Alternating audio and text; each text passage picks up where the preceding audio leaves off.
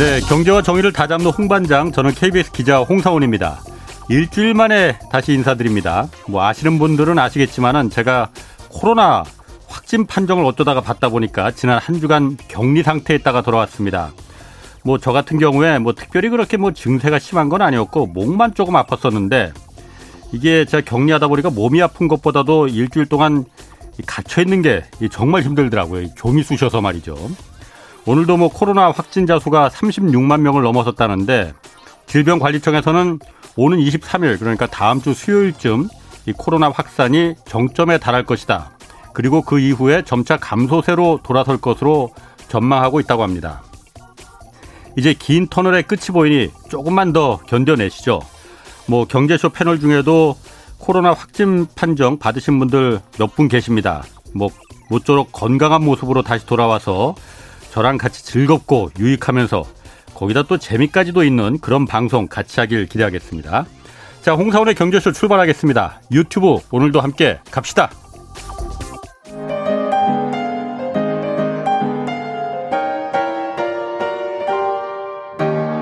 대한민국 최고의 경제 전문가와 함께 합니다. 믿을 만한 정보만 쉽고 정확하게 전해드립니다. 홍사원의 경제쇼. 네, 러시아의 우크라이나 침공 19일째입니다. 전쟁이 장기화되면서 투자 심리 크게 위축되고 있는데 투자 전략 이럴 때 어떻게 짜야 할지 자세히 좀 알아보겠습니다. 윤지호 이베스트 투자증권 리서치 센터장 나오셨습니다. 안녕하세요. 네, 안녕하십니까. 네. 주변에 코로나 걸린 분들 많이 있죠? 너무 많아가지고 이제 좀 어. 제가 걸렸다는 얘기는 들으셨어요? 오늘 와서 들었습니다. 서운하네, 서운해. 너무 많이 걸리셔가지고 그렇죠. 저번에 한번 KBS 라디오의 최경영 네. 프로에 오래간만에 나가기로 했었는데 또 그날 뭐 그 사정 때문에 제가 안 오고 아, 한도 그랬군요. 다들 아. 주위에 너무 많으셔가지고 예. 예. 뭐 이제 긴 터널의 끝이 이제 보인다고 네. 합니다.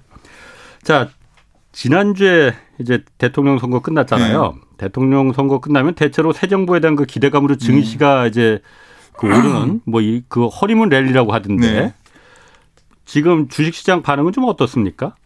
네, 뭐 누가 된다 그래서 올라가고 내리고는 음. 보다 결 장기적으로는 결국 펀더멘탈에 수렴하겠죠. 예. 근데 이제 중요한 건 그래도 정책 방향은 중요합니다. 예. 네, 아. 섹터나 기업들의 우호적인 정책이 나오면 어떤 섹터냐 기업에 따라서 아, 근데 주가에 반영시키는 경향이 있거든요. 네. 정책 모멘텀 매우 중요해서 예. 여의도에서는 그런 현재 새로운 당선인의 정책에 대해서 네. 얼마나 구체화될 수 있을지 뭐 이런 걸 상당히 리서치하고 있는 상황입니다. 예. 그 요즘 그 기사 보면은 그 네. 관심 있는 분들 많이 있을 네. 거예요. 저도 좀 봤는데 어쨌든 대통령 당선인이 윤석열 당선인 관련 수혜주라는 게 있잖아요.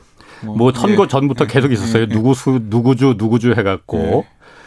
실제로 이게 주가와 좀 연관이 있습니까? 그건 별 상관 없고요. 그러니까? 정책에 관한 걸 하는 아. 건 맞는 것 같습니다. 예. 예를 들어서 어떻게 했던 거는 이제 뭐가 있을까요? 가장 많이들 논의되고 현재 언론에서도 미디어에서 많이 다루는 게 그걸 부동산이겠죠. 예. 그래서 두 가지 방향인 것 같습니다. 공급을 늘린다가 있고요. 아. 그 다음에 세제 혜택을 주겠다. 예. 근데 이제 여기에 이제 아까 제가 중요한 건 fundamental한 방향이라고 말씀을 드렸는데 사실 인허가라는 게 주택 착공의 한 6개월에서 1년 정도 선행 지표거든요. 예. 근데 이게 5년 동안 감소하다가 아하. 지난해 가서야 드디어 19.2% 증가인 turnaround 한 상황이에요. 이 예. 상황에서 아하. 정권이 바뀌었는데 여기는 굉장히 민간 우선이고 하여튼 그렇죠. 규제 완화란 말이에요. 민간 주도로 이제 민간 건설사 뭐 위주로 한다고 그렇죠. 하니까 그러니까 예상 뭐 어떻게 했던 간에 뭐 내용 중에 봤더니 뭐 규- 재건축 재개발 규제 완화가 있었고요. 네. 심지어 일기 신도시에 대해서 재건축 리모델링 규제 완화가 나오니까, 네. 뭐 분당을 다시 다 갈아엎는 거 아니냐. 예. 그리고 그걸 또 민간에게 준다 하니까 예.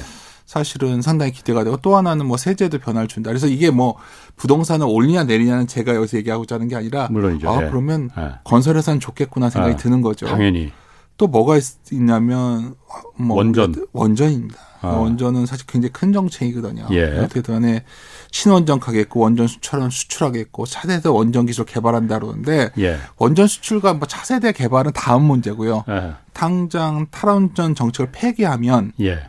뭐 LNG를 원전 발전 비중이 늘린다는 얘기 아니겠습니까? 예. 그럼 LNG 감소하고 그러면 아.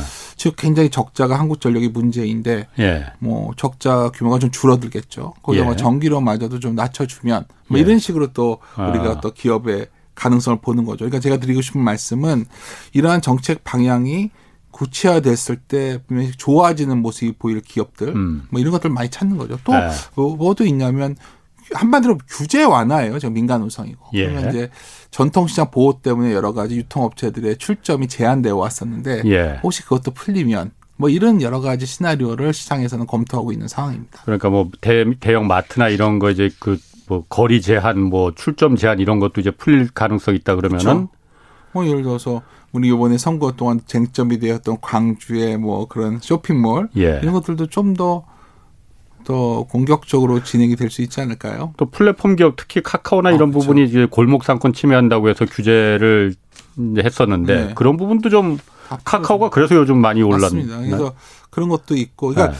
그러니까 뭐 여러 가지 제가 뭐 당선인 측과 교감이 있는 사람이 아니기 때문에 그간 기사라든가 뭐 그분이 뭐 예. 분명 읽으셨겠죠. 자기가 가장 감동 깊게 읽었던 책을 세 권 말했는데 저는 그- 굉장히 그런 건 분명히 상징적 의미가 있다 보거든요. 예.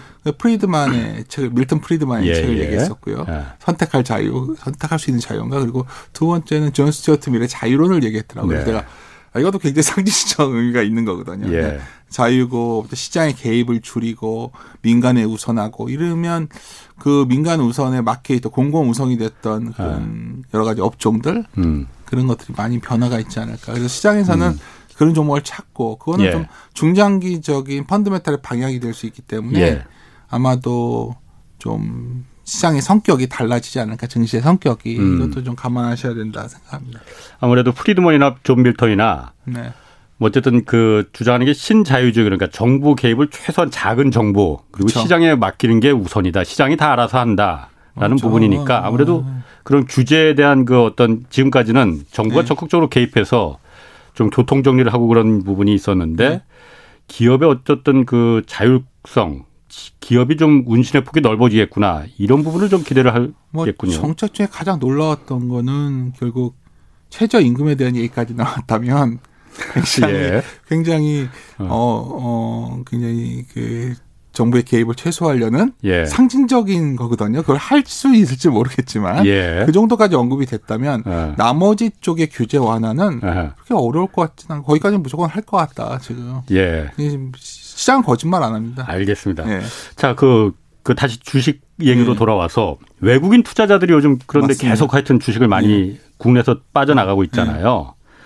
두, 그, 이, 지난달에도 그러니까 2조 6천억 원 팔았다고 해요. 네. 이유가 뭡니까? 두 어. 달 연속 이렇게 대량으로 파는 거잖아요. 그냥 전체적으로 위험 자산을 줄이고 있고요. 위험 자산을 줄이고 그러니까 싶다. 모든 자산들을 다 줄이는 거예요. 뭐 그러니까 예를 들어서 주식도 팔고 채권도 팔고 채권을 파니까 금리 올라갈 거고요. 예. 뭐 이- 심지어 어제 같은 경우에는 commodity 가격까지 팔았거든요. commodity 가격이라는 게 뭐 유가라던가 뭐 네네. 팔라듐이라던가 뭐 니켈 원자재. 원자재도 파는 거죠. 그러니까 예. 기본적으로 그런 위험 자산에 대한 자금이 줄고 특히 많이 줄어드는 게 emerging 시장이거든요. 예. 우리는 별로 많이 안 판 겁니다. 아하. 지금 뭐 이- 예를 들어서 오늘 같은 최근에 중국 시장 가면 무섭잖아요. 뭐 예. 급락하는 정도가 어. 그리고 러시아는 뭐 거의 다 던져버리는 거죠. 러시아야 뭐 그렇고. 그래서 제가 보기에는 이게 이제 어째 우리가 새로운 질서 재편기 같아요 경제 질서에. 예. 그러니까 블록화 경제가 굉장히 뚜렷해지고 있지 않습니까? 예. 그 블록화 경제가 가는 과정에서 여러 가지 불확실성이 대두되고 있고 불확실성은 다른 말로 하면 변동성이고 변동성은 다른 말로 하면 결국 이러한 수급의 변화를 예고해 주는 거거든요. 그래서 음. 이러한 흐름이 뭐 우리만을 파는 게 아니라 글로벌한 자금의 어떤 현재 추세다. 저는 음. 이렇게 말씀드리고 싶네요. 안전한 곳 찾아서 지금 다 몰리고 있다라는 그렇죠. 부분. 뭐 그런데 안전한 곳이 없죠. 모든 게 다 올라와 있다 보니까요. 지금 그럼 미국 증시나 뭐 이쪽은 어떻습니까? 달러는 선호하죠. 달러는 당연히 가장 안전한 자산이니까. 미국채가 그럼에도 불구하고 금리가 슈팅이 나온단 말이에요. 아. 예. 그 정도로 돈이 많이 풀려 있었는데 예. 어, 제가 뭐냐면 위험 자산에 대한 어떤 좀 두려움 이런 네. 것들이 방, 만연해 있고 그렇다면 결국 남은 건 하나예요. 그 결국은 좀 상대적으로 더 건전한 곳이 어디냐. 예. 상대적으로 더 앞으로 장이 흔들리고 글로벌하게 좀 위험 자산을 피하는 흐름이 나와도 버틸 수 있는 국가가 어디냐. 그리고 기업이나 섹터도 음. 예. 상대적으로 valuation 매력이 있는 게 뭐냐. 모든 게 그쪽으로 다 모아지고 있는 거거든요. 예. 그래서 우리나라 시장에서도 가만 보시면 성장주보다는 상대적으로 안전한 가치주가 예. 우위에 있는 거고요. 예. 미국도 마찬가지죠. 나스닥이 어. 더 많이 빠지고 그렇죠. 우리가 작년에 그렇게 인기를 끌었던 캐시우드의 ARK라는 소위 예. 펀드가 있는데 뭐 요즘 그거에 반대로 예. 숏을 치는 펀드가 수익률이 가장 좋거든요. 예. 그 정도 성장주에 대해서는 시장에서 굉장히 음. 회피하는 이런 상황이 나오고 있는 상황. 이게 또 하나 변수가 네. 지금 그 글로벌 증시도 다 안 좋은 네. 거잖아요. 네. 근데 지금 또 하나 변수가 지금 우크라이나 전쟁이 어, 길어지고 있잖아요. 네. 그러다 보니까 지금 러시아 디폴트 국가 음. 부도 얘기가 지금 자꾸 나온단 말이에요. 이게 내일이 그러니까 3월 16일이 네. 러시아 국채 이자만 갚는 첫 번째 도래일이라면서요. 뭐 이게 뭐 16일, 21일, 계속 28일 이어졌군요. 계속 돌아옵니다. 이자만 이제 원금도 그렇죠. 4월에는 원금도 갚아야 된다면서. 그렇죠. 그러니까 이런 16일만 해도 1억 2천만 달러 달러로 이자를 상환해야 되는데 예. 못 갚으면 어떻게 되는 뭐 거예요? 못 갚으면 기술적 디폴트가 나는 그렇죠. 거죠. 예.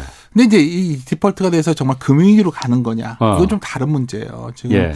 과거와 좀 다른 게 근본적인 차이점은 돈이 없어서 못 갚는 상황과 돈이 있어도 보내줄 방법이 없어서 못 갚는 상, 못 갚는 상황은 다른 거거든요. 러시아가 그렇죠. 음. 지금이 그런 상황이라는 거죠. 그러니까 98년 러시아 위기의 본질은 예. 에너지 가격이 너무 낮아져 가지고 생겼던 문제인데 지금은 유가 수준이 굉장히 괜찮아요. 그렇죠. 그러니까 이 러시아 유가를 누군가 살 수가 있는 거예요. 최근에 보면 인도도 산다가 나오죠. 예. 중국도 사겠죠. 예. 최근에 유가가 갑자기 좀 한번 흘린 거거든요. 네. 그러니까 제가 드리고 싶은 말씀은 금융 위기적 상황으로 갈 가능성 크지 않고 예. 98년 비교는 적절치 않다. 그래서 스위프트 제재에 의해서 원활한 자금 인도이 막히면서 송금 문제거든요. 이거는. 그래서 예. 물론 전쟁이 언제 마무리될지 제가 알 수는 없지만 네. 이것이 채무 불이행으로 가서 완전한 디폴트로 갈 확률은 크진 않다. 음. 그리고 또 하나는 예. 러시아로서 잡은 exposure가 굉장히 큰 국가가 어디냐면 그래 유럽이 안 좋은 거예요. 이탈리아, 프랑스, 미국도 의외로 높습니다. 뭐 오스트리아 뭐 이런 음. 나라들이거든요. 근데 이 전 미국 같은 경우는 전체에서 이거 익스포저는 매우 미미해요. 음. 예. 그러니까 사실 러시아가 GDP로 보면 우리나라보다 낫거든요. 그렇죠. 그러다 네. 보니까 은행 손실이 발생해도 그게 굉장히 제한적인 스트레스 테스트 정도로 머물 예. 확률이 높기 때문에 음. 제가 드리고 싶은 말씀은 오히려 러시아 우크라이나 이슈로 해서 모든 매크로 이슈가 덮어버렸거든 지금요. 예. 사실 우리가 작년 저번에도 홍사원의 경제쇼에 이제 가끔 나오면 우리 증시에 대해서 그렇게 우호적인 말씀을 잘 안 드렸어요. 왜냐하면 아, 비정상. 그렇죠. 비정상의 정상화로 가는 예, 길에 예. 작년에도 계속해서 어쩌면 좀 불안정하다. 예, 예. 그렇지만 오히려 이렇게 우리가 예기치 않은 이벤트가 나와서 예. 기존의 이슈를 다 덮어버리는 상황이 아하. 오면 오히려 좀 위험을 안고 예. 주식을 사야 될 수- 시간도 다가 이미 와 있는 거 아니냐. 저는 이런 오히려 긍정적인 얘기를 드리고 싶어요. 굉장히 지금이? 안, 그렇죠. 안 좋은 어. 얘기 나오고 예. 지수가 더 빠질 수 있죠. 저는 네네. 예언자가 아니기 때문에 모르는. 겁니다. 지수가 뭐 PBR로 한 배가 트레일링으로 한 배. 트레일링은 이제 뭐 이 미래 거 말고 지금 아. 거만 놓고서 예. 청산 가치를 해보니까 예. 그게 한 2,480이에요. 예. 금융 위기가 오면 그게 깨지고 내려가는 거거든요. 음. 어, 제가 방금 전에 금융 위기가 올 가능성이 크지 않다 본다면 예. 하방은 한 2,500 전후로 음. 예. 2,600에서 지수를 놓고 보면 뭐 하방이 그렇게 클 것 같지는 않고요. 그럼 어. 여기서 미리 좀 상대적으로 싸 보이거나 그래도 이미 주가에 많이 반영되어 있는 그러한 음. 기업들이나 좋은 기업들이 있다면 이때가 바로 흔히 투자자들이 얘기하는 좋은 기업이 좋은 주가에 와 있을 때가 아, 좋은 주식이거든요. 그렇죠. 좋은 기업과 좋은 주식은 다른 겁니다. 예. 그러면 시장에 좋은 주식이 좀 보이고 있다면 예. 지금 너무나 뒷걸음쳐 도망갈 시간은 아니다. 근데 다만 3천 이상의 주식을 사갖고 계신 분들이라면 참 이게 바로 회복될지 모르겠어요. 상당 기간 걸릴 것 같은데 내가 현금 비중을 늘려오고 이런 위험을 좀 대비해 오셨던 분들이라면 예. 이럴 때는 오히려 숲보다 나무를 보는 자세로 좀 기업들을 골라서 좋은 주식을 골라서 내 포트폴리오에 편입해 두는 게 좋은 방법 아닐까 생각합니다. 아, 숲보다 나무를 보는 그 기회가 지금일 수 있다라는 얘기죠. 어, 그 좋은 말인데 숲보다 나무를 본다. 사실 미국 시장은요. 예. 그냥 전반적으로 그냥 나무만 보고 가도 되는 시장이었어요. 예. 근데 미국도 너무 비싸지니까 이렇게 두드려 맞잖아요. 예. 이게 보통 우리나라 시장은 대외 의존도가 높고 높다 보니까 마냥 그냥 기업 나무만 보고 할 수가 없는 시장이거든요. 어떨 예. 때는 글로벌 경기에 따라서 굉장히 연동성도 커지고 수급 같은 경우에도 우리는 주주 가치를 보호하는 장치가 약하기 때문에 예. 좀 장이 올라오면 굉장히 소위 상장 IPO가 늘어나요. 그럼 시장의 공급 물량이 엄청 늘어나는 거거든요. 작년에 그랬죠. 그렇죠. 그럴 때는 주가가 여지없이 무너졌어요. 내려가죠. 그러니까 예. 그런 걸 감안하셔야 되는데 아. 그런 게 다 나왔잖아요. 지금. 예. 뭐 그러니까 안 좋은 얘기 나올 건 오늘 음. 중국까지 나왔기 때문에 다 음. 나왔다면 이제 이제 고민하는 거죠. 이제 어떤 얘기가 나올 거냐? 아 매크로 때문에 기업이 망가져 이런 얘기가 많이 나올 거예요. 음. 뭐 예를 들어서 뭐 뭐가 있을까요? 뭐 예를 들어서 뭐 반도체 같은 경우에도 우크라이나랑 러시아나에서 투수가스 생산이 높다 보니까 예. 그게 공급 공급이 못하면 안 되니까. 예, 뭐 생산 못하고 예. 반도체가 파운드리 반도체가 생산이 안 되니 자동차 시장은 더 안 좋아질 거야. 분명 히 그건 좀 오래 갈 것 같아요, 사실. 네. 오히려 IT와 자동차 같은 거는 2차 전지 이런 건 좀 시간이 걸릴 것 같습니다. 예. 근데 반대로 이미 아까 우리가 대선 공약을 서로 얘기했었잖아요. 음. 또 좋아지는 데가 있는 거예요. 좀 그러한 것과 연동이 적고 자체적으로 뭔가 펀드멘탈이 좋아지는 곳들도 분명히 있는 거예요. 오늘 제가 놀랬던 기사 중에 하나가 인터파크인가 그 투어에서 예. 여행 그 예약을 받았는데 뭐, 뭐 숫자 기억 안 나네요. 뭐 음. 몇백 프로가 늘어났더라고요. 이제 뭐 입국 격리도 안 한다고 하니까. 그렇죠. 떠나겠죠. 그러면 여행사들 좋아질 거고 예. 항공주들도 좋아질 거고. 거긴 뭐 당연히 그럴 그렇죠. 거고. 그러니까 제가 보- 말씀드리고 싶은 어. 거는 지금 숲보다 나무를 보자는 건 뭐냐면 숲을 보면 주식을 살 이유가 없어 보이겠지만 아, 나무 하나를 보면은 하나하나를 보면 이제 살 것들이 이렇게 자꾸 나오고 있기 때문에 어. 이런 것들을 선별해서 접근해도 되는 그런 시기가 온 것이 아니냐 이렇게 말씀드리는 겁니다. 그 나무를 잘 봐야 되는데 또 그 엉뚱한 나무 고르면 어, 기준은 아주 간단합니다. 예. 좋아진 게 더 좋아질 가능성보다 지금은 예. 좋아졌던 것들은 자꾸 안 좋다는 말이 날 확률이 높고요. 예. 안 좋았던 것들에서 좋아질 확률이 높겠죠. 예. 아. 그러니까 예를 들어서 뭐 이런 게 있습니다. 저희들이 저희들은 리서치 애널리스트들의 전망치를 갖고서 예. 매주마다 컨센서스 저희 시장에 합의된 어떤 평균 값의 흐름을 보는데 예. 이런 거죠. 지금 안 좋아진다고 나오는 것들이 오히려 돌아쓰는 거죠. 예. 미리미리 반영되고 있으니까. 그래서 음. 제가 보기에는 고르는 게 그렇게 어렵진 않아요. 아까 그렇구나. 우리가 예. 멀리 찾을 게 없이 우리 서두에 저희 사장 기자님께서 말씀하신 것처럼 그래 정, 정권 이 바뀌었으니까 정책이 바뀔 거니까 음. 정책 모멘텀 관련된 것도 펀드멘탈한 흐름이 있다면 그걸 좀 믿고서 그걸 갖다가 좀 꾸준히 가면 되는데 음. 그런 것도 막 샀다 팔았다들 하시거든요. 예, 예. 그럴 필요가 없다는 거죠. 아. 그러니까 나무를 보자는 말은 나무를 봐야 될 기업들이 아. 나와 있는데 그거마저도 숲의 바람에 따라서 이 나무가 다시 불타워질 것처럼 아. 말하자면 불, 숲이 불타서 없어질 가능성은 높지 않다는 거예요 지금은 위기가 오면 다 불타 없어지겠지만 음. 그러기에는 경기가 그 정도로 나쁘지는 않습니다. 아까 그 센터장님이 말씀하시기에 러시아가 그 디폴트 그러니까 국가 부도까지 갈 가능성은 그렇게 많지 않다라고 네. 했는데 왜냐하면 그 1998년도에 러시아가 한번 국가 부도 네. 디폴트를 한번 선언을 했었잖아요. 예. 그때도 사실 물론 지금보다는 그때 러시아 위상이 더 있었긴 하지만은 그렇다고 해도 그게 뭐 그렇게 큰 여파가 있지는 않을 거다고 다들 생각했었는데 그때 갑자기 롱텀 캐피탈이라는 데가 갑자기 문제가 생겼던 그쵸. 거잖아요. 예. 거기가 보니까는 알고 보니 까, 까보니까는 러시아 채권을 많이 갖고 있었다는 거잖아요. 맞지. 그래서 그것 때문에 금융위기로 막 번질 뻔 하다가 미국 정부가 아 뜨거워갖고서 막 이제 쏟아 부어서 겨우 네. 진화했다는 금융위기로 번지기까지 이제 않았다는 거잖아요. 그렇죠. 이번에는 그런 가능성이 없을까? 또 하나는 2008년 금융위기가 리만 브라더스 사태가 날 네. 때도 예. 제가 이렇게 그 경제쇼 하면서 주워듣기로는 네. 그때 리만 브라더스가 그렇게 금융위기로 번질 것까지 예상했던 사람들 미국에서 아무도 없다. 네. 저거 다 반나절이면 해결되는 아주 사소한 문제였다. 네. 라고 간단하게 판단했다가 네. 그게 막 걷잡을 수 없이 막 그 CDO니 여러 가지 파생, 알, 듣도 보도 못한 파생 상품들을 음. 얘네들이 투자한 게 막 드러나면서 금융위기로 번졌다는 네. 거잖아요. 그렇게 러시아가 디폴트가 나도 큰 문제 없다고 자신할 수 있습니까? 아까 말씀하신 대로 숲을, 어. 숲이 정말 불에 탈 수 있는 거 아닌가? 제가 이제 드리고 말씀은 아주 좋은 지적이시고요. 기자님이 확실히 그 경제 전문 기자시기 때문에 아, 저 경제 전문 아니에요. 하셨는데 예, 첫째 98년에 아까 말씀했지만 러시아 문제는 예. 본질적 이거는 에너지 가격이 낮았기 때문에 러시아가 약했던 거예요. 아, 예. 지금은 그 상황이 아니라는 거죠. 아, 예. 그리고 그게 좀 다르다는 걸 말씀드리고요. 그 당시에 예. 물론 러시아 모라토리엄 묶으면서 아시아 쪽이 굉장히 취약했었거든요. 예. 우리나라도 달러가 없었던 상황에서 예. 모라토리엄이 나오고 이게 아시아까지 전염되는 그렇죠. 형태가 나오면서 불안했던 건데 예. 하여튼 아시아 쪽도 그 정도로 네. 그 대외 의존도 현재 여러 가지 상황이 악화되어 있지는 않고요.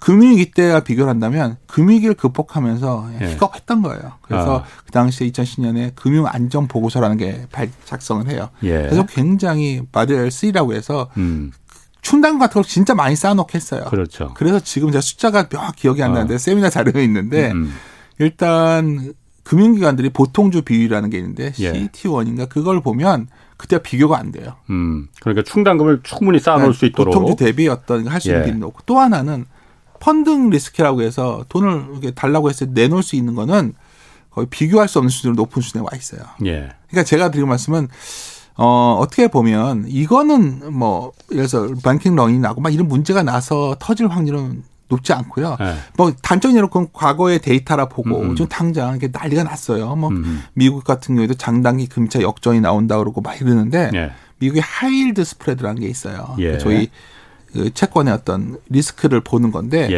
예. 이게 과거에 보면 그런 위험을 대비할 때는 최소한 그게 한6% 포인트 정도 올라왔을 때부터 준비해도 늦지 않아요. 음. 지금 올라와서 3.9 정도 와 있거든요. 예. 그러니까 그렇게 안 간다 확신하는 말씀드릴 수는 없지만 음. 여러 가지 상황을 봤을 때 그렇군요. 그러긴 쉽지 않고요. 아. 또 하일드 채권에 주로 많이 발행한 곳이 미국의 에너지 기업들이거든요.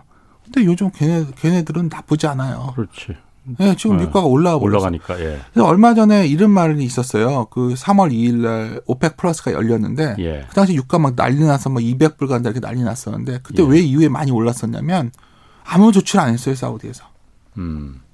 그러니까 사우디가 조치 안한 이유 중에 하나가 뭐냐면 어차피 너네 미국 애들이 미국을 못 믿겠다는 거죠. 음. 너희들 러시아 진짜로 막을 거야. 이제 이렇게 러시아 물건 안 사줄 거야. 확신 확 보장을 하라는 거죠. 예. 그러면 러시아 수출 물량의 반 이상을 하루에 바로 그 소위 중동 상국에서 공급할 수 있어요 이미. 음. 이미 공급이 많은 상태예요. 그러니까 러시아가 공급하는 그 석유 원유 물량을 예. 물론 유럽 같은 경우는 가스 때문에 좀 복잡하지만 네네. 뭐 석유 수출 물량의 반 정도는 이미 공급할 수 있는 상황이고요. 음. 예. 거기다가 뭐 이번에도 나왔지만 베네수엘라 같은 데도 물론 완전 가동될 때까지 시차가 존재하겠지만 예. 그것도 가능하고 미국 같은 경우에도 지금 다 닫아놓던 것들 예. 에너지 정책만 환경 정책만 좀 후퇴해주면 얼마든지 생산할 수 있거든요. 음. 네네. 그러니까 우리가 진짜 두려워하는 거는 이런 게 시차가 늦어져서 음. 물가가 계속 올라가는 게 제일 두려운 거지. 예, 예. 그 외에 여러 가지 뭐 금융기관이 부도가 나고 이런 확률은 예. 매우 낮은 상황이라는 그렇군요. 거죠. 그래서 제가 아까 뭐 제 생각과 다르게 뭐 하일드가 바로 치솟고 뭐 이런다면 네. 뭔가 다른 문제가 있겠지만 그러면 은행들도 조치를 하겠죠. 음. 그게 이제 우리나라 같은 경우에도 뭐 계속해서 어, 뭐 부실 개인들도 빚을 너무 많이 늘려놔가지고 문제가 될 것 같다 생각하겠지만 예. 은행이 너무 건전해가지고요. 뭐 이 상황에서는 그런데 지금은 네. 은행들이 네. 건전하다고 볼 수 있을까요? 얼마 전에도 왜그 금융위원장이 금융위원회랑 거기서 그 은행들 대손 충당금 예. 까보니까는 오히려 오히려 작년보다 더 적게 지금 충당을 해놨더라. 그러니. 어 은행은 평균 LTV가 예, 예. 50%대예요 지금. 네. LTV가 50% 억제를 해온 거죠. 예, 예. 그리고 BIS 비율이라든가 보통주 자본 비율 등도 규제 수준보다 크게 높아요. 예. 훨씬 더 많이 해놨다는 거죠. 네. 그래서 과거 대비 금융권의 자본력은 굉장히 네. 개선돼 있고요. 물론 부동산 대출과 관련돼서 자영업자의 다중채무 문제가 있어요. 이 문제는 정책적으로 해결해줘요. 자영업자들의 부채. 네네. 그 사람들이 이제 부동산을 담보로 돈까지 다 갖다 썼으니까 예. 너무 상황이 안 좋으니까 네.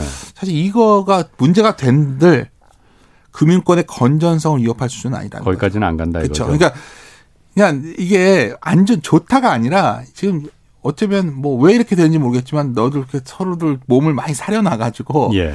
바로 그렇게 가기는 쉽지 않은 음. 상황에 와 있다. 이게 제가 말씀드리고 싶은 거예요. 그렇군요. 자, 그 원달러 환율도 지금 급, 네. 급등했습니다.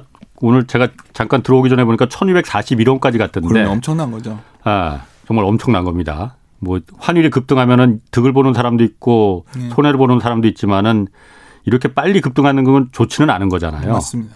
일단 급등하는 이유가 네. 우크라이나 전쟁 때문에 그런 거예요. 달러가 강해졌어요. 그러니까 우크라이나 전쟁 때문에 안전자산인 달러로 모두 다 전 세계 돈이 다 몰리니까 지금 그렇게 되는다는 거예요. 일단 유로화가 약해질 수밖에 없었고요. 예. 유럽은 직접 당사자니까. 예. 그러다 보니까 달러가 강해지고 예. 중국도 저렇게 되고 여러 가지 그러다 보니까 한국도 도따라가지만 역설적으로 예. 원 달러가 1,240원 왔는데 예. 우리 진심 굉장히 단단하다는 느낌을 안 받으셨으니까 오늘 같은 경우에도 증시가 그나마 선방하고 있다. 그러니까 왜 그러냐면 예. 여러 가지 상황을 봤을 때 원 달러 기준으로 예. 1230원 넘어가서 머무는 시간은 길지 않았어요. 예. 뭐 과거가 똑같이 반복되지는 않겠지만 예. 1230, 40원 왔을 때 되면 예. 주식을 사면 크게 문제가 없었어요. 지나고 사면 복원되는 가격이었다는 거죠. 어. 근데 아까 홍 기자님 말씀하신 것처럼 이게 위기적 상황으로 오면 1,300원도 갈 수 있고 이러겠지만 우리나라 현재 예. 달러 보유라든가 이런 상황을 생각해 보면 예. 그긴 쉽지 않거든요. 음. 그러면 제가 보기엔 아까 제가 위험을 좀 안고 사는 것처럼 불안해 보이지만 그래도 주식을 오히려 제가 지난 여러 번 그래도 홍사원 경제쇼에 나왔었는데 그 때에 비해서 긍정적인 톤을 말씀드리는 것 중에 하나가 예. 원달 환- 환율만 놓고 봐도 예. 어쩌면 시장은 우려를 많이 반영해 와 있다. 저는 이렇게 판단하고 있습니다. 나무를 고를 때다 이 얘기를 계속 그렇죠. 하시는 거네. 그것도 이거 예. 연동되는 거예요. 그러니까 네. 원달러 기준은 이제 제가 뭐 그림을 보여드리면 편하겠지만 예. 하여튼 이게 1230원 되면 안 좋아서 이렇게 나오죠. 예. 그럼 온갖 매크로 불확실성이 얘기가 나올 거예요. 예. 국내적으로는 우리가 어느 나라보다 가계부채 증가율이 높았기 때문에 그 얘기가 나올 확률이 높고요. 예. 글로벌하게 본다면 결국은 위험 자산 을 줄이고 안전 자산 선호가 나올 때 원달러가 이렇게 오거든요. 음. 예. 그리고 당연히 우리나라는 수출에 대한 자신감이 없을 때 나옵니다. 예. 근데 역설적으로 이 정도 상황에서 위기적 상황으로 가지 않는다면 뭐 음. 제가 틀릴 수 있는 거지만 그러면 보통 그러한 소위 리스크 회피의 어떤 극한치에 왔을 때 더큰 음. 환시장에서 이런 현상이 나오는 거거든요. 예. 저는 그러한 그러한 것을 근거로 해서 원 달러가 이 정도 왔을 때는 뭐 경험적으로 어 추가적인 증시의 조정폭은 제한적이었다가 제 생각입니다. 음, 음. 유가는 어떻습니까? 유가는 그러니까 오늘은 조금 좀 진정이 되는 것 같더라고요. 아주 간단합니다. 예. 유가는 여러 가지 이유를 붙여요. 뭐 중국이 경기가 안 좋아서 다, 다 얘기를 하는데 제가 보기엔 본질적인 거는 어, 사우디랑 중동 삼국의 엑스텐스가 좀 변했어요. 음. 아 지금 보니까 예. 블록화 되면서 예. 아마 미국이 러시아 거를 잘 안 쓸 확률이 높아졌거든요. 예. 그러면 이제 중동 입장에서는 증산을 할 수가 있겠죠. 그러니까. 사, 어. 주- 사우디는 공급을 할 수 있다니까요. 러시아 수출 물량이 예, 예. 어. 100이 있다면 어. 반은 내일이라도 할 수 있는 거예요. 네. 다만 걔네들이 유가를 어쩌면 정도 유지하기 위해서 안 내놓고 있었던 겁니다. 예. 근데 거기다가 하여튼 간에 러시아는 어떻게 하면 되냐? 자기들 유식을 우랄유를 팔 수 있는 곳에 공급하면 돼요. 예. 인도는 허용을 해줬잖아요, 지금. 예. 인도는 갖다 팔거나 예를 들어서 뭐 인도 같은 경우에도 안 해줄 수가 없죠. 미국이 견제를 못 해요. 음. 인도가 중국과의 대립 관계에 있기 때문에 네. 인도는 미- 러시아에서 무기를 수입하고 있거든요. 그러니까 얘들한테 공급을 안 해주면 인도가 흔들리게 되니까 음. 예. 그건 또 미국 입장에서는 원하지 않는 거거든요. 예. 그리고 이제 어떻게 했든 간에 이란 협- 핵협정 같은 경우에도 어떻게든 풀려고 할 거고. 예. 근데 제가 드리고 봤을 요지는 오펙 플러스 할 때 답을 보여줬어요. 음. 그러니까 결국은 공급 물량이 지금 절대로 적지 않다는 얘기였죠. 음. 그러니까 유가가 200불 간다 얘기 나올 때 그게 제가 봤을 때는 오히려 고점이 나온 거 아니겠는가. 아, 그때가 이미 예. 그래서 아, 유가가 안정화된다면 유가가 올라와서 안 좋아졌다고 봤던 게 뭐죠? 대표적인 게 물가에 대해서 그렇죠. 끝없이 올라갈 것이다. 그렇죠. 그것도 그러니까 분명은 지금보다는 내년 이 시점엔 분명히 낮아져 있을 거예요. 물가가. 그렇지 않을까요? 내년 이 시점에는 예, 경기도 별로고 어, 예. 그리고 상품 가격 같은 경우 이거보다 안정될 확률이 높으니까 유가가 안정돼 있어. 어쨌든 그런데 물가는 지금 인플레이션은 계속 계속 올라가고 있잖아요. 수치상으로는. 근데 여기 물가에 대해서도 이제 어. 자꾸만 얘기하는 게 요새 slowflation이라는 얘기를 합니다. 예, 예. 그러니까 스태그플레이션 얘기를 자꾸 하는데 예. 스태그플레이션이라는 게 되려면 예. 고용이 안 돼야 돼요. 막 실업이 엄청 그렇죠. 많아가지고. 성장이 멈춰야 뭐, 되니까. 근데 그 상황은 아니거든요. 아, 그러니까 예. 성장이 좀 약화된 거죠. 그래서 slowflation이라는 단어를 쓰는데 많은 분들이 그러니까 70년대 얘기를 얘기 많이 해요. 아하. 사실 우리 기억에는 책에서만 봤지만 예. 근데 제가 이제 이제 많이들 질문을 하시니까 아. 뒤져보는 거죠. 저희들은 아. 습관적으로 데이터를 먼저 보게 되는데 진짜 1차 오일 쇼크 때 보고 깜짝 놀랐어요. 그때 아. 70년대 초반에서 중반까지 예. 유가가 몇 배 올랐나 봤더니 7배 올랐더라고요. 음. 7배. 그리고 예. 당시에는 주가가 왜 이렇게 안 좋았냐? 임금도 너무 올라가지고 완전히 최악으로 갔던 임금, 임금 스파이럴까지 나가지고 예. 그러면서 기업 시장이 박살났어요. 음. 정말 박살이 납니다. 예. 그리고 그 당시에는 중동과의 어떤 소위 달러 제- 체제가 흔들리는 상황이었고 2차 오일 쇼크 때는 흥미로운데요. 그때가 이제 79년에서 81년인데 예. 제 어린 기억에 그때 최규하 대통령께서 막 중동 가서 그그 석유 구하러 다니고 그랬던 기억이 나요. 음. 책에 방송에서 봤거나 영화에서 봤나. 근데 당시에 유가가 어. 3.6배 올랐거든요. 예. 근데 물가는 올랐지만 주식이 그렇게 안 빠졌어요. 어. 뭘 얘기해? 많은 분들이 유가가 오르면? 주식시장이 어. 붕괴될 거라고 얘기를 하시는데 예. 이두 사례만 놓고 봐도 예. 통제되는 속에서 세 배가 올랐지만 붕괴되지 않았다는 거죠. 지금 음. 유가가 그 정도 오르지는 않았잖아요. 예. 그래서 예. 제가 드리고 싶은 말씀은 이제 스태그플레이션의 공포를 얘기한다면 다른 말로 하면 우리가 제가 저번에가 나와서 좀 불안해했던 게 연준이 정책의 정상화 과정에서 좀 극단적인 조치를 취할 확률이 좀 있다고 말씀을 드린 적이 있었어요 아, 저번에 예. 왜 그러냐면 사람들이 일자리도 안 나가고 음. 하니까 지금 유럽 미국의 어떤 졸탄 같은 투자 전략가가 금리 50bp 올리고 그 다음 날 음. 미국채 10년 500억 달러 때려버려야 된다. 팔아버려야 된다. 아. 그래야 장난기 금리 차가 좀 편평화되는 거 막을 음. 수 있으니까 좀 어려운 얘기인가요? 하여튼 그런 얘기가 나왔었는데 이제는 다 쑥 들어갔거든요. 금리는 올려요. 이제부터 이번 주 목요일 아침에 금리 올릴 텐데 아마 그런 극단적인 조치를 취하기에는 시장이 다른 이슈가 다 너무 커져버린 거죠. 음. 그러니까 제가 드리고 싶은 말씀은 시장에서 제일 두려웠던 거는 자산 가격이 빠져버리니까 강하게 자산 가격을 좀 흔들려고 했던 여러 가지 자산이 예. 빠지길 바랬던 거거든요. 빠져야 예. 일자리에 사람들이 나갔을 거 아니에요. 미국에서 보시면 그렇지. 예. 다 일찍 은퇴하고서 주식 투자하고 코인 투자하고 뭐 부동산 투자한 사람들 투성이었단 말이에요. 예. 일자리가 안 나가니까 여러 가지 문제가 생겼는데 예. 그래서 자산 가격을 좀 통제해야 되지 않겠냐는 의견이 연준에 있었기 때문에 예. 저는 작년 말부터 계속 이건 굉장히 안 좋은 시그널이다. 예. 사람들이 그때는 별로 신경 안 썼지만 예. 이제 자산 가격이 알아서 내려와 버렸어요. 막 무너지니까 음. 이제부터는 물가를 잡기 위해서 금리는 올리겠지만 시장에 충격을 주는 조치는 잘 안 하려고 할 거라는 거죠. 음. 그런 의미에서 본다면 이 역시도 너무나 연준 정책을 지금 여기서 하나하나 따질 바에는 예. 나무에 집중하자는 거예요. 그래서 아. 여기서 목요일 날 새벽에 연준이 어떤 결정을 내리면 그때 결정해야지. 뭐 50bp 내하면 한번 급락할 수 있겠죠. 예. 하지만 지금 좋아지고 있는 소위 turnaround 하고 있는 뱃머리를 돌리는 거거든요. turnaround. 아. 그런 좋은 기업들은 여기서부터 추가 낙폭은 상당히 제한적일 확률이 높다면 예. 뭐 그런 걸 너무 연연해 하시면 오히려 좀 뒷북을 칠 확률도 매우 높다. 음. 저는 이렇게 판단하고 있습니다. 목요일 날 그러니까 16일 날 아, 내일 모 16일 연준의 그 회의가 10, 16 그러니까 목요일 아침에 나오죠. 목요일 아침에 나오죠. 네, 우리 시장은. 일단 그때는 오르긴 분명히 오를 거는 아, 같아요. 예. 그런데 지금 아까 말씀하신 대로 예전에는 그러니까 0.5% 포인트 올릴 가능성이 있다. 그리고 아까 말씀하신 대로 채권도 국채도 지금 다 같이 팔아야 된다 뭐 얘기 나왔지만은 QT를 뭐 아. 거의 뭐 라면서 불라드 같은 사람들은 빨리 해야 된다. 아. 근데 뭐 뭐 그 얘기는 지금 쏙 들어갔어요. 쏙 음. 들어간 이유가 예. 우크라이나 때문에 그런 거 아니에요? 갑자기 예상 예상하지 못한 변수가 아, 지금 그게 나- 들어가서. 그 자산 가격이 빠졌잖아요. 음.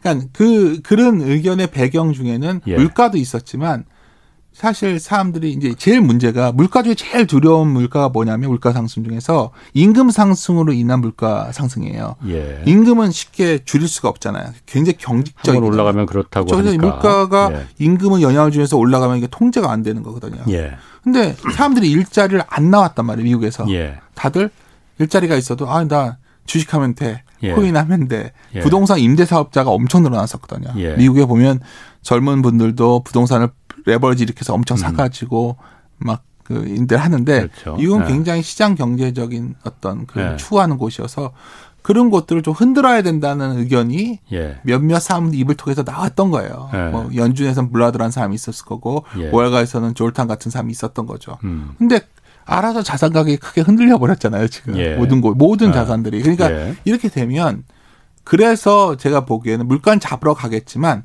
경기가 점점 약화되면 이제 뭐 수요일 아, 목요일 아침 되면 물가를 뭐 다섯 번 올린다, 일곱 번 올린다 얘기 나올 수 있죠. 물가가 오르니까.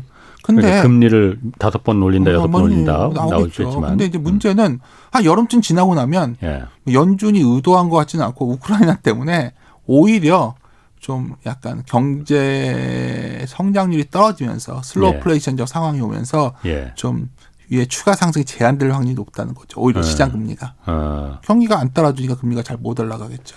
원래 당초 예상으로는 그러니까 앞으로 연준 그 회의가 있을 때마다 계속 금리를 올릴 것이다 네. 했는데 그렇지 않을 가능성도 계속 올리겠는데 어느 순간인가는 좀 멈추고 음. 큐티 같은 경우에도 말은 지금 막 하겠다 하겠지만 시장에 시그널을 줘야 되니까 그러니까 책 국채 샀던 거 팔아버리는 네, 것도 뭐 MBS 팔고 뭐 이런 것들 얘기를 예. 했었는데 물론 소수 의견은 계속 강하게 나올 거예요. 예. 근데 이제 제가 이제 이 톤을 보시면 전에 이 방송도 나왔을 때 했던 말과 비교해 보시면 그 당시에는 이게 다였어요. 비정 정책 음. 정상화가 시장에 미치는 영향 중에 가장 중요한 메인 시나리오였는데 예. 그 메인 시나리오가 덮여버린 거죠. 서브 음. 시나리오에서. 그게 뭐냐면 러시아 우크라이나 전쟁이라는 이게 큰 이슈가 나와버리고 이거 밑에는 소위 블록화 경제라는 게 딱 생겨버리니까 이제 이게 다 어, 성장이 약해지는 거 아니야? 음. 지금 스태그플레이션 얘기하는데요. 지금 예. 다들 논의는 이제 recession 얘기로 돌려질 거예요. 왜냐하면 음. 성장이 안 나오니까. 예. 그렇게 됐을 때는 빨리 금리 올려서 정, 뭐 정책 의지를 가질 것이다. 뭐 여러 가지 얘기가 있지만 중요한 건 상황이 바뀌었는데 지금 연준이 마냥 세게 나갈 수도 없는 상황이 된다는 건 분명하다는 거죠. 음. 그러니까 스태그플레이션이라는 건 물가는 높은데 고물가 저성장의 시대를 말하는 음. 거고 네. 아까 지금은 앞으로는 그 말고 저성장 저물가 어, 그쵸. 아, 저성장 되는데 물가는 좀 올라가는데 네. 굉장히 뭐 제어되고 성장 같은 경우에도 좀 뭐 아주 무너지지 않는 어느 정도 성장이 예. 나오는 뭐 이런 상황을 예. 말씀드리는 거예요. 그렇군요. 그러면 과거 어쨌든 당장 내일 모레 이제 네. 미국 연준이 금리 올리는 게 일단 어, 사람들 관심사일 텐데 네. 어, 과거의 사례를 봤을 때 미국 연준이 어쨌든 금리를 인상한 경우가 몇 번 있었잖아요. 맞습니다. 증시는 어땠습니까? 그게 반응하는 게?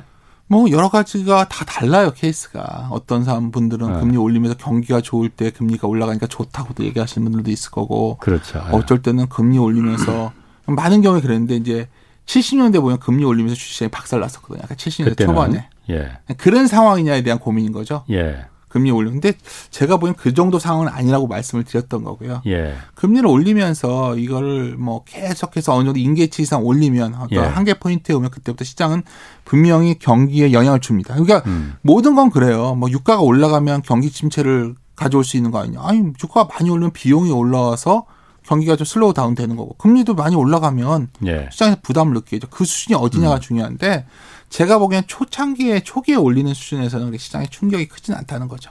음. 우리가 두려워했다는 거는 금리 인상보다 오히려 연준이 유동성을 더 급하게 회수하는 형태.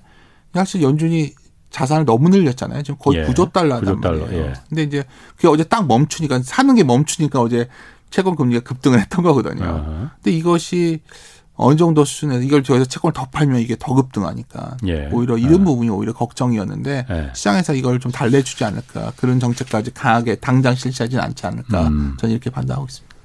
그 유튜브 그 낙, 낙법 고수님이 이거 물어보셨거든요. 중국 관련해서 좀 물어봤습니다. 네. 중국 대도시들이 지금 락다운 다시 생겼잖아요. 뭐 상하이 선전 다 마찬가지라고 네. 해요. 그래서 중국 경제 성장률이 5.5% 이거 달성하는 게 가능하겠느냐 의문된다. 그래서 어, 중국의 미국보다는 중국에 투자하는 게 유명하, 유망하다는 그 전문가들 말이 많았었거든요. 네. 경제쇼 패널에도 중국 쪽이 유망하다고 말하는 분들 많았었는데 아직도 그럴까? 중국 쪽 투자 괜찮을까? 이거 좀 알려달라 이렇게 물어보셨는데. 저는 항상 드린 말씀이 경제도 중요한데요. 예. 정치가 매우 중요합니다. 예, 전 세계는 지금 나눠졌어요. 이제 새로운 음. 경제 질서는 예, 소위 블록화 경제가 됐어요. 그래서 미국과 저희 서방과의 일본 뭐 이런 곳에 연합체가 있고 예. 이쪽에는 러시아와 중국 이런 연합체가 있어요. 이게 음. 단절되고 있기 때문에 중국이 어디에 속했냐가 중요하죠. 중국이 왜 급락을 했냐를 반문하면 됩니다. 중국의 기업들에 대해서도 미국이 강한 규제 조치를 들어가는 거거든요.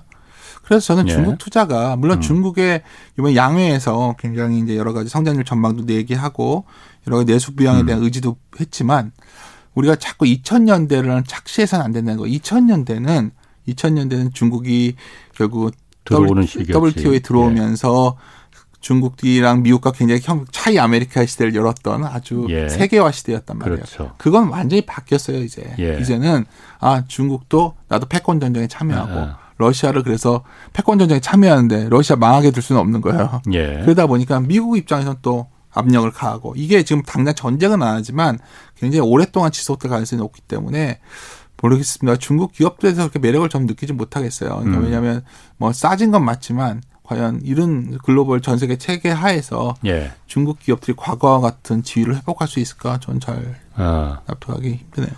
일전에 제가 그 어떤 패널이 그 얘기를 하셨더라. 제가 그 부분이 딱그 정답이다 생각했었는데 어, 세계화라는 게 딱 한마디로 말하면은 세계적으로 물건을 싸게 만들 수 있는 게 바로 세계화다. 네. 그래서 2000년대 중국이 이제 WTO 체제에 편입되면서 그렇죠. 진정한 세계화가 돼서 중국을 세계의 공장이라고 우리가 네. 말하는 거는 그쪽에서 워낙 싼 노동력으로 음. 그싼 풍부한 원자재로 물건을 싸게 전 세계에 공급할 수 있었기 때문에 나머지 나라들이 다 그 수혜를 그럼요. 입었는데 그 세계화가 이제 깨지는 그러니까 더 이상 싼 물건을 공급받을 수 없게 되는 그 시대가 된 거다 라는 그렇죠. 얘기를 하더라고요. 뭐 이걸 정치적으로 뭐 패권 경쟁이다 뭐 어떻게 붙이던 간에 저희들 같은 투자자 입장에서는 예. 삼성전자가 중국에서 생산하는 게 더 인건비도 싸고 좋을 것 같은데 예. 뭘 팔려면 미국 가서 생산해야 되거든요.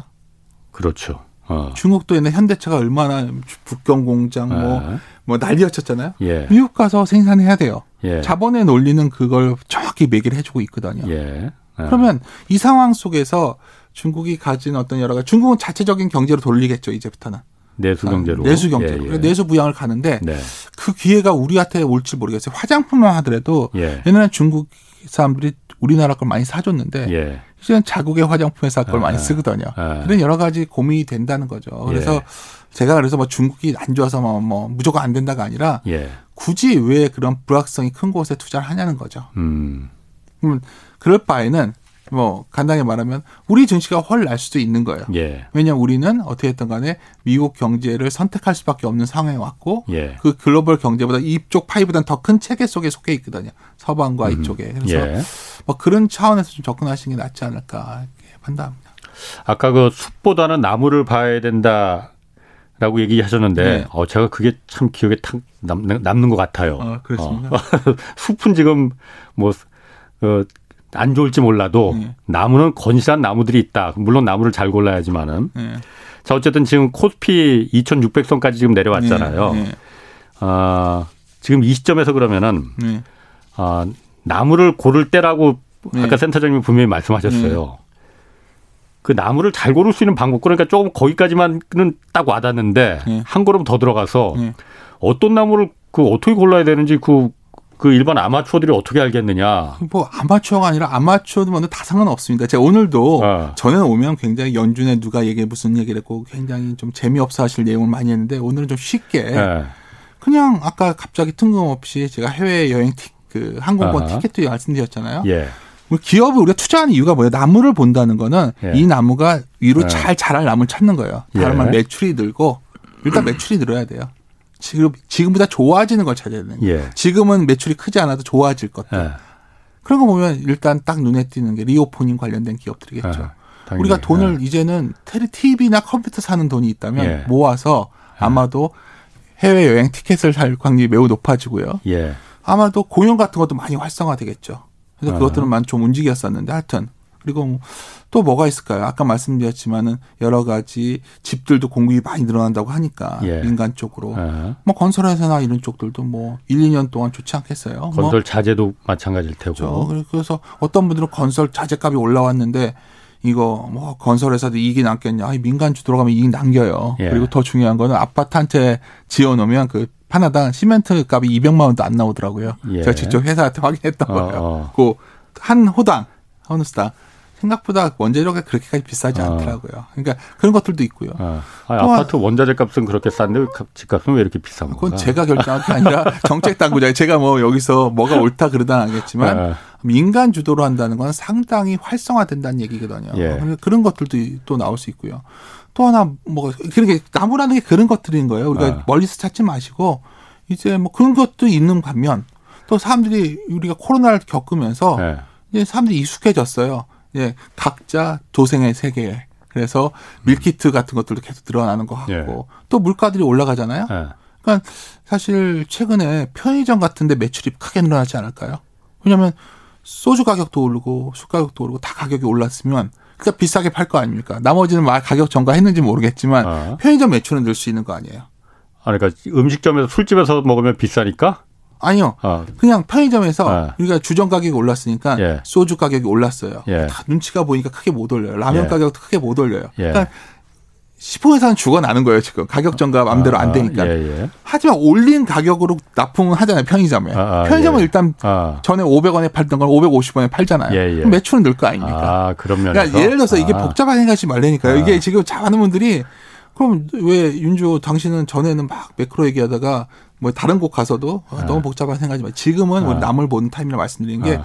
이런 걸 하나하나 풀어 가시면 지금 할 게 너무 많이 보인다는 거죠. 어. 자, 센터장님 그러면은 네. 좋은 나무 고르는 것도 중요하지만은 네. 나쁜 나무 피해가는 것도 중요하거든요. 네. 지금은 그러니까 나쁜 나무는 이게 좋은 나무 나쁜 나무 하니까 나쁜 참 나무 아주. 명확하죠. 아, 금리가 올라가면 할인율이 바뀌어요. 예. 그러니까 비싼 주식은 문제가 되는 거예요. 아, 고밸류 주식들. 예. 미국의 대, 대표적인 미국의 나스닥이라던가 예. 그 골드만삭스에 보면 이익을 못 내는 성장 기업들의 지수가 있어요. 그냥 어마어마하게 빠졌어요. 음. 그런 것들은 뭐줌 같은 거 어떨까요? 박살 나지 않았을까요? 예를 들어서 이제, 요새 서학 아. 개미 분들이 미국에 투자를 많이 하셨는데 예. 정말 걱정되는 건 뭐냐면 예. 그것에서 수익이 안 내는 소위 성장 기업에 투자하신 분들은 굉장히 머리 아프실 거예요. 앞으로도 아, 그게 나쁜 기업이에요.